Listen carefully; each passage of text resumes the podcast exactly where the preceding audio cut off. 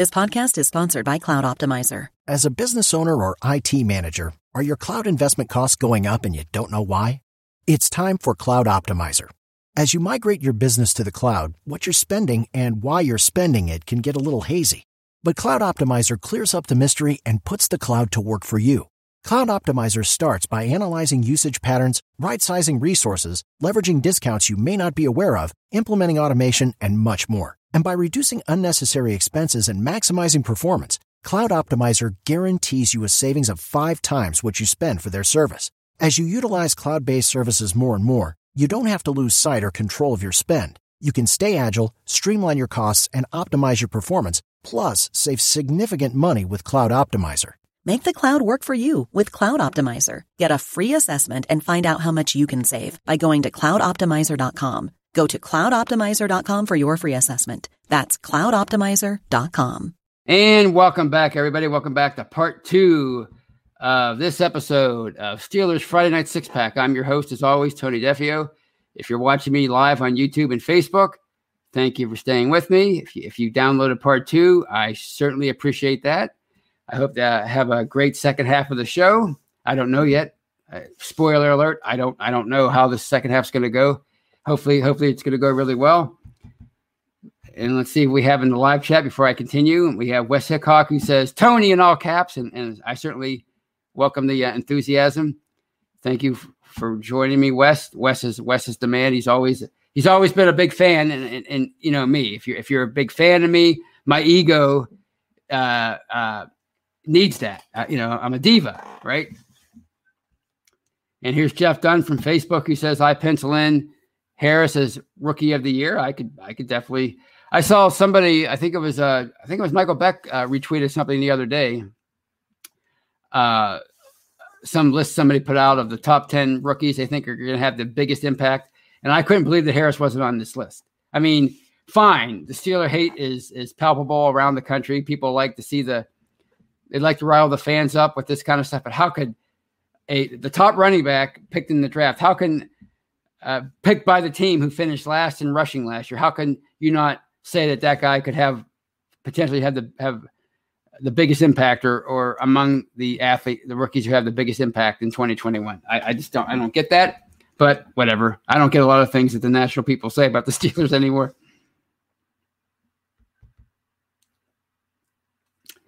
And here, what else we have here before I before I go on here? Oh yeah, they're talking about uh, Le'Veon Bell, and I guess he was in the media for saying he's going to show the people.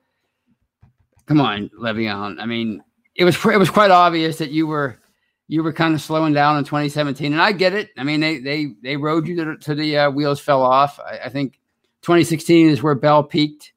Remember that that fabulous run he had at the, at the second half of the 2016 season into the playoffs, where he set all kind of records. But I think he kind of fell off a bit in 2017 he didn't really he wasn't really the breakaway threat that he was uh, in previous years, and of course he really hasn't done much since that. So I mean, I, I don't know. I mean, you know, wasn't he trying to prove people wrong last year and the year before that and the year before that?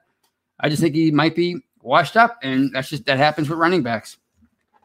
I mean, I, I don't I don't uh, deny him the the um, his own opinion that you know his own belief in himself that that he's going to show everybody that they were wrong, but I mean, where's this been the last three or four years? I mean, running backs don't just uh, regress for three or four years and then all of a sudden get their regain their uh, their pep at by the age of 30. It usually doesn't happen that way for any football player, but especially a running back. So I don't know. I mean, I I, I cherish the moments that that Bell had when when he was here as a Steeler. I think he was one of the best running backs they ever had.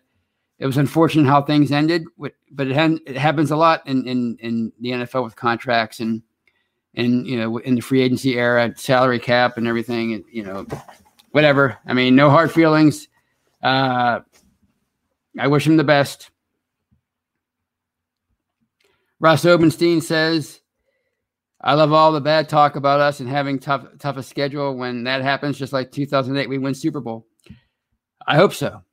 I hope so because that would be that would be nice. Uh, I think it would, it would like uh, like Mark Davison said a few years, a few weeks ago.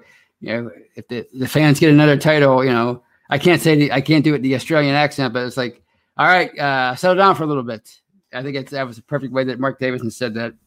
Maybe we'll uh, take a chill pill for for a while. Probably not. Probably not. Knowing fans way that I do, but hopefully. And I want to get to my next topic, and that is the attendance of OTAs and why it's such a big deal to people. I get it. Why I get why it's a big deal, um, because you know fans they want the they want to think that the the players are committed uh, to football to their craft all year round, and I I think they are. I think even even the ones that don't show up to OTAs are committed to their craft.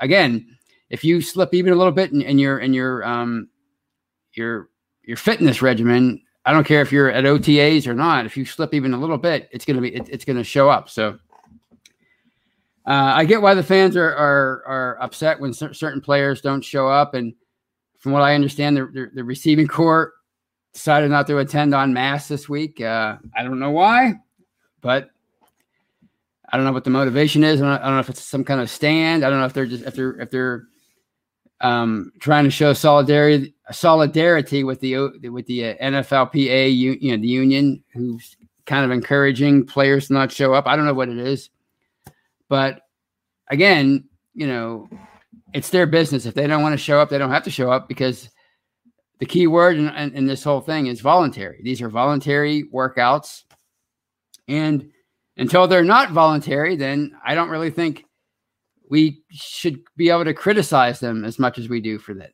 You know, I, I was uh, on Twitter the other day, and some Vikings fan was upset that Danielle Hunter uh, is, holding out, if you want to call it holding out, on the boycotting OTAs um, because of a contract thing. And, and, he said he should honor his contract and be here. And my response was, well, he is, honor- he, he is honoring his contract because the CBA clearly states that they don't have to show up to these to these workouts if they don't want to. You know, until you change that, until you're until you change the language in the contract, until you agree that these all have to be mandatory, then you know they could they could stand right outside of the of the fence of, of the practice field and, and, say, hey, look, you know, they could they could they could uh, bring a, a a lounge chair and, and sit and drink beer and watch their teammates practice. There's nothing anybody can do because they're voluntary. It wouldn't be a good look. But have you ever been pressured by your boss to to to, to do something in your off time that you really didn't want to do, but you felt you felt um, uh, pressured into doing it? You felt like if you didn't do it, you, your boss would hold it against you. I mean, to me, I think that's what OTAs are for the for a lot of these guys. I mean, they they do you think they really want to show up and in, in, in the middle of the off season? and, and run around in, in, in their helmets and, in shorts.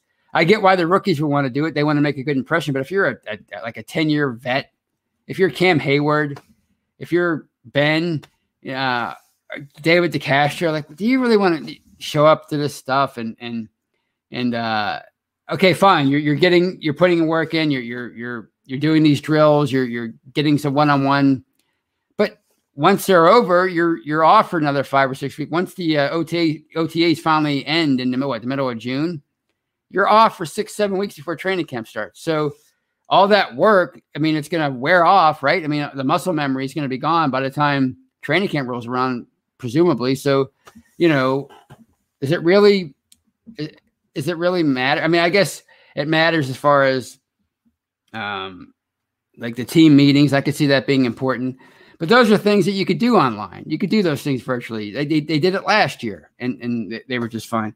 And last year they started out 11 and 0 and they had a virtual offseason. The entire offseason up, up through training camp, up, up until training camp was virtual. And it didn't seem to, to affect them at, all. I mean, um, they kind of regressed at the end of the year, but, but what was that all about? A lot of people thought that was about them not having a, a, uh, an appropriate bye week. It had nothing to do with with not showing up for OTAs. So I don't know. I just think we should we should cut these guys uh, a little bit of slack when it comes to to this stuff because it's it's something that never used to be in the news years ago. I mean, it was people people got mad about training camp holdouts. They didn't really care about any of the other stuff because the other stuff didn't really exist. OTAs weren't a thing until I don't know when, 20 years ago, maybe 15 years ago minicamp was a was a, a mandatory thing, but I didn't I don't remember any anybody getting upset about that either. It was all it was either training camp or or, or if they held out during the regular season, people obviously got upset about that, but not any anything else. So I don't know. I think a lot of people kind of view this stuff as actual training camp, and I think that's why they they get upset. But again, I think I think we should cut these guys some slack until until until the CBA is amended, uh, until that both sides agree that these things are mandatory, which you're never going to do and I think we should uh, just kind of uh, forget about it. So that's my uh, my next topic, and I have one final topic, and that is about what kind of fan you are, and how you enjoy the game of football, and how you you digest football, and, and what what brings you pleasure when you're when you're watching football. Is it X's and O's? Is it is it a, uh, you know just winning and losing? Is it uh, breaking down film, breaking down tape, whatever they call it, offense and defense? What what brings you pleasure? Now, in my opinion, there are many ways you could be a fan. You could be somebody who who just watches watches the Steelers and that's it. You don't watch you don't you don't pay attention to any, any other NFL game. You don't uh, pay attention. You don't know X's and O's. You don't know. All you care about is did the black and gold win? If they won, you're happy. If they didn't win, um, you're you're you're upset. But then you, when the season's over, then you forget about football for a while, and then you come back to it later in the year. There are some people that that eat, sleep, and and drink and everything else, football 24 7, 365. They, they're, they're all about the OTAs. They're all about mini camp. They're all about training camp.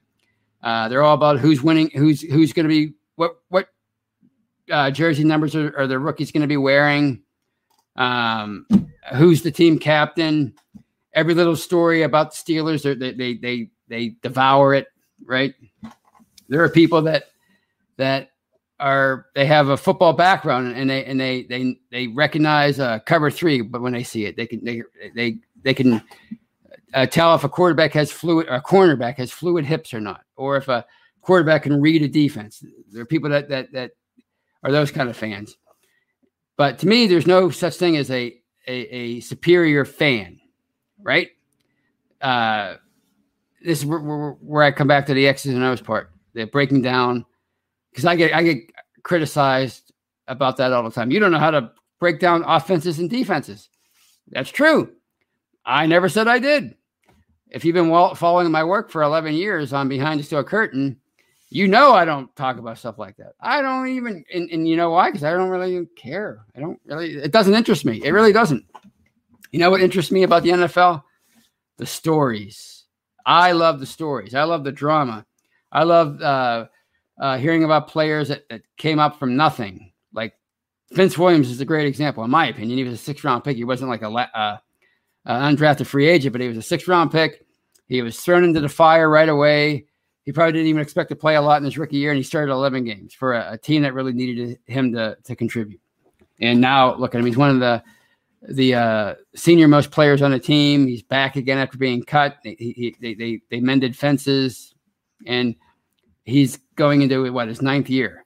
To me, I love that that kind of story. I love Jerome Bettis' story about how he came back for one more year. He gave it. He get, he risked one more year of blood, sweat, and tears in 2005. He came back because he knew that this that that year's Super Bowl would be in his hometown of Detroit, and he even said if if if we would have went to the Super Bowl, meaning his him and the Steelers, if if, if they would have went to the Super Bowl without me, I would never would have, I, I, wouldn't have been able to live with myself.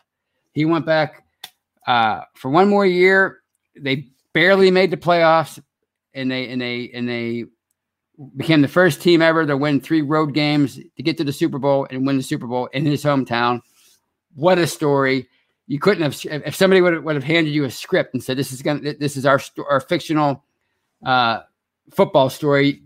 You'd rip it up and throw it away and say this is stupid. This this has never happened stuff like that. I'm constantly watching um, uh, a football life. I love a football life. Uh, on if you, you, can find them on you on YouTube. I love I love those kind of stories. I, I, watched Vince Lombardi And you talk about somebody who was he he he he was all about football, but he also struggled in his what his in his personal life because his wife was was often lonely because he he he stayed at the at the office, you know, all day long and all and, and all night, and he was a he was a bear to be around during the week because you know he he's so into his team and so into trying to find a way to win. You know, so I mean, you know, uh, Gale Sayers, who, who recently passed away. If you ever watched the one with, with it, it, was a it was a dual episode of him and, and Dick Butkus. They came into the league together. They, they were both, if you can imagine, the Bears had two top five draft picks, and they and they, and they landed Dick Butkus and Gale Sayers in the same draft. Amazing. But anyway, um, he uh, Gale Sayers, his career came to an end, an abrupt end, because he, or at least the, the tail end of his career was was uh, bittersweet uh, because he, he, su- suffered a major knee injury, and thirty some forty years later, he's on national TV, basically just so frustrated, saying, "I wish I had they had better." Um, doctors back then. I wish that I wish that the, the, the, the medical profession was better back then because I wanted to, you know, he was so just years later, just just distraught over the fact that his, he, he couldn't have the career that even though he was a, he was in he made the Hall of Fame.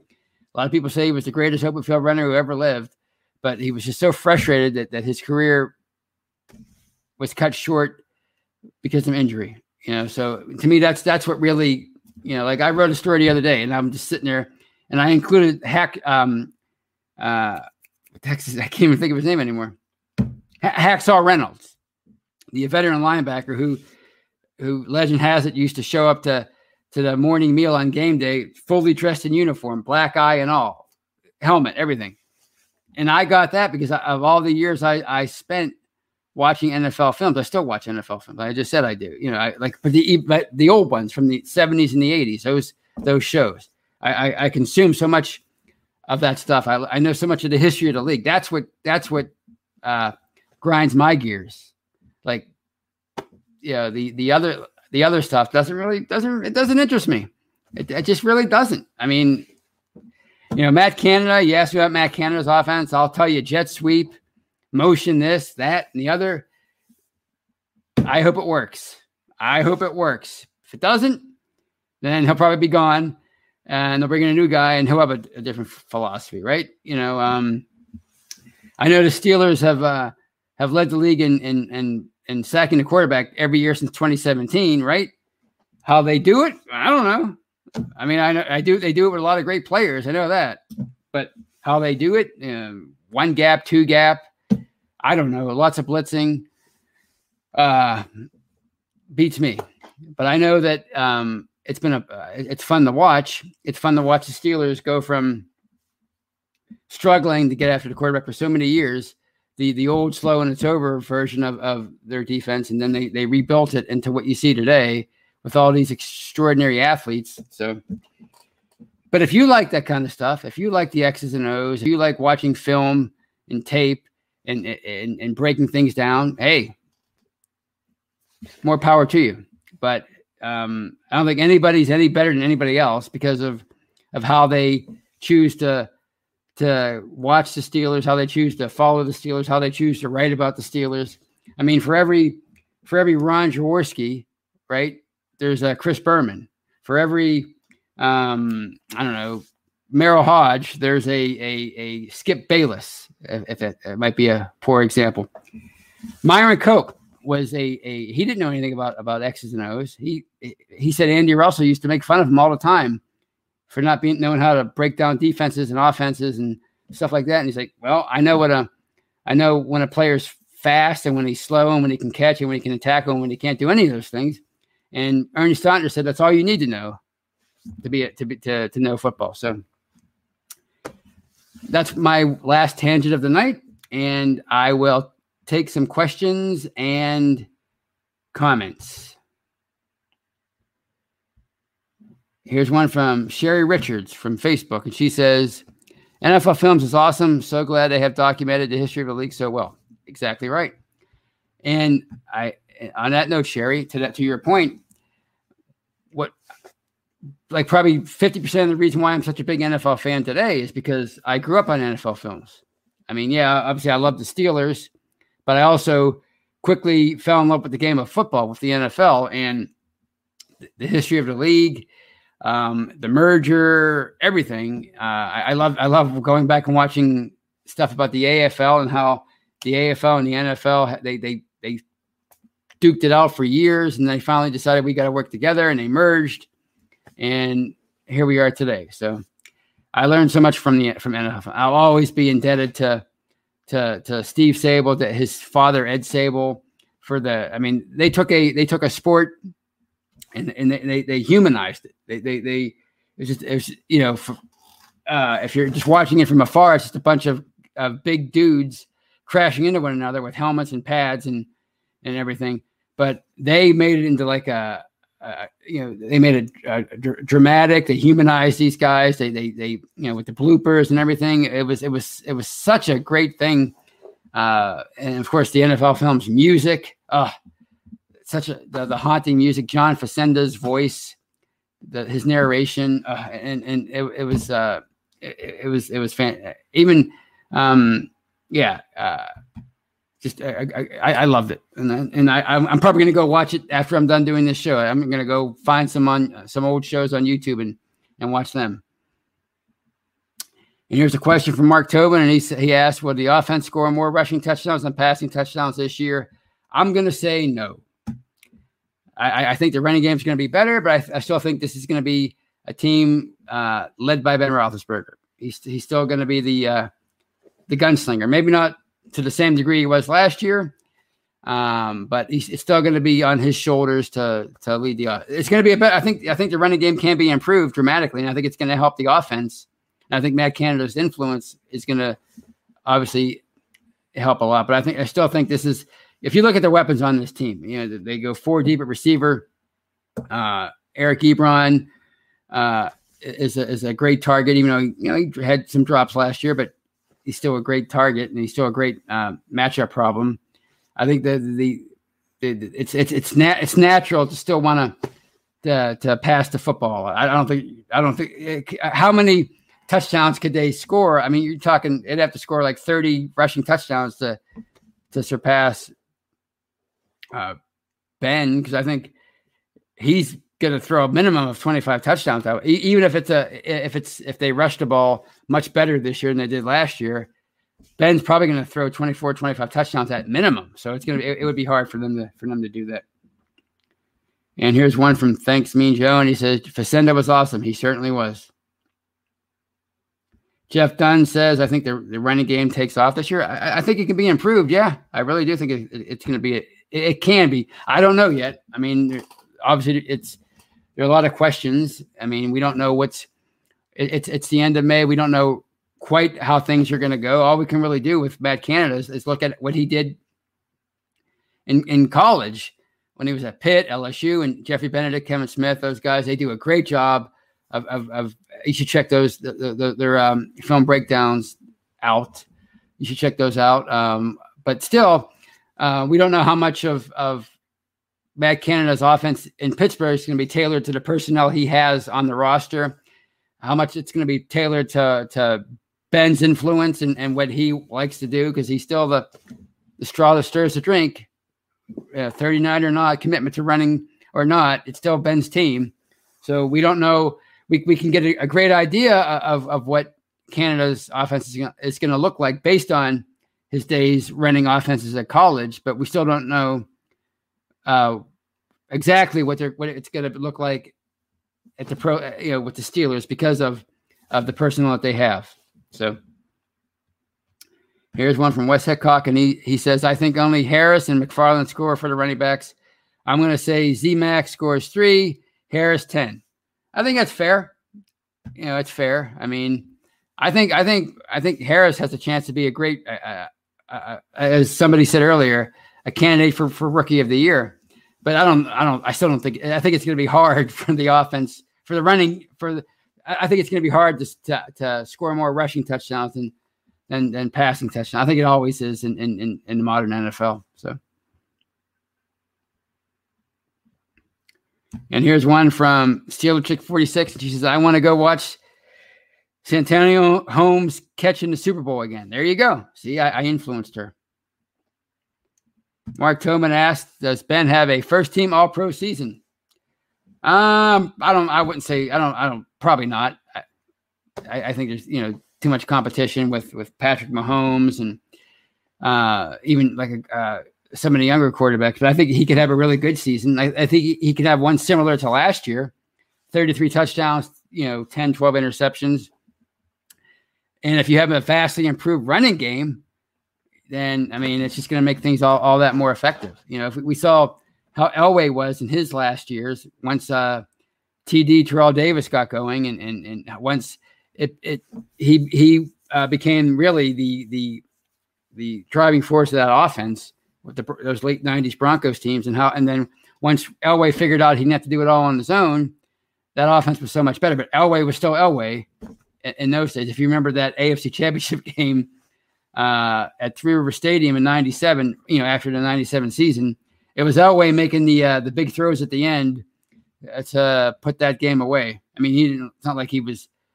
He, he didn't have to lead any 99 or 98 and a half yard drive at the end of that, that game. He just had to make some key third down throws, and he did that, and he, and he tore the he tore the heart out of uh, Three Rivers. So, you know, yeah, here's one from Steeler Pittsburgh, and and and, and they say Jeffrey Benedict, as I said, he's showing what Canada's offense could be in this breakdown. Yeah, he, he's doing some great stuff uh, from Canada's. I mean, if you remember, if you're if you if you're a Pitt fan at all, or, or if you're a Clemson fan, then you might remember 2016 and how effective uh, Pitt's off. I mean, it was explosive that year. I, I, I had so much fun watching that. That was such a, a great offense, and of course, the reason why I bring up Clemson is because Pitt upset Clemson. They went to their place and upset them when they were ranked second. But it's all good because Clemson still won the national title that year. So no, no harm, no foul if you're a Clemson fan. But still, it was fun as a Pitt fan to see that. Here's one from Jeff Dunn, and, and he says running back and our defense will carry us to seven. Yeah. Well, I mean, you know, if, if it's effective, if it's effective, then we already know their defense is good. And here's Bill Davis who says 360 spin. I don't know what that means. Uh, but maybe it's some other conversation that I missed.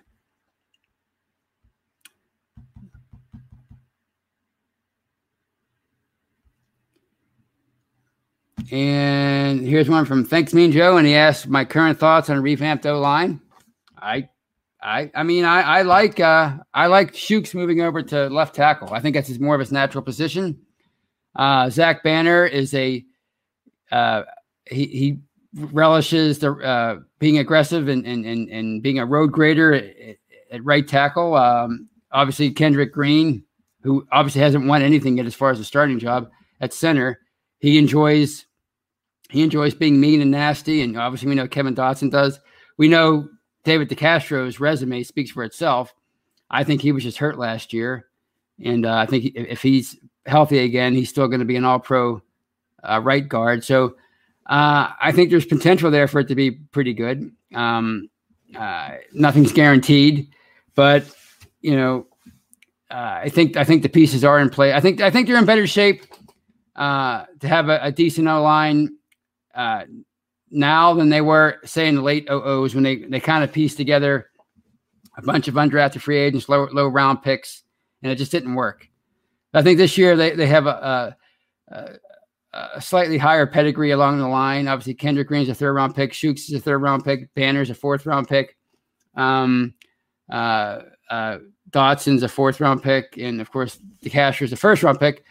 Uh, you can't have first round picks and second round picks uh, making up the entire units, but I think they have they, they have enough talent there that uh, you know, and and so many of these guys, specifically as I said, Green, Dotson and uh, Banner relish uh, blocking for the run. So I think that'll that, that bodes well. It remains to be seen. I don't know.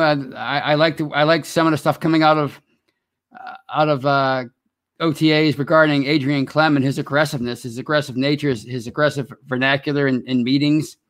And these guys, he seems to be really firing these guys up in, in terms of uh, wanting to get, get out there and be aggressive and be physical in, in the ground game. So I mean that's where it starts, right? That's what people talked about last year. So often, if you don't practice to run, if you don't practice to run, then it's hard to to to um to to, to implement a, a, a solid sound ground game uh, during during the regular season. So they're certainly going to emphasize uh, the run this year. Uh, I'm, I'm, I'm, not saying it's going to be the, the the driving force of, of, their offense. What I am saying is they're certainly emphasizing the the uh, they're, improving the, the, the, the running game. So you know, it's like we talk about all the time. It's not really about when, people say balance, they, they think it means you have to have 50% pass and 50% run. To me, balance means being effective in both the passing game and the ground game. That's where that's where, where what the Steelers have to be is effective both in the air and on the ground. If they can do that, then then they're going to be a more effective offense. They're going to be more dangerous offense and more explosive offense. You know, look at how, how much they struggled last year on, on, on short yardage plays. Look at how much they struggled uh, near the goal line, trying to trying to pound the ball in, especially towards the end of the year. So it's really not about uh, 50-50 uh, run versus pass. It's, it's more about just being effective in both areas. So James Bradshaw, I wonder if it's Terry Bradshaw's relative, and he says, "Who will be our best receiver? Claypool, or at least he'll be the most dangerous. He's he's going to be their most dangerous weapon in 2021. Uh, I, I just think he he has the chance to be the next great receiver in the NFL. That's just I just really I'm really excited about him."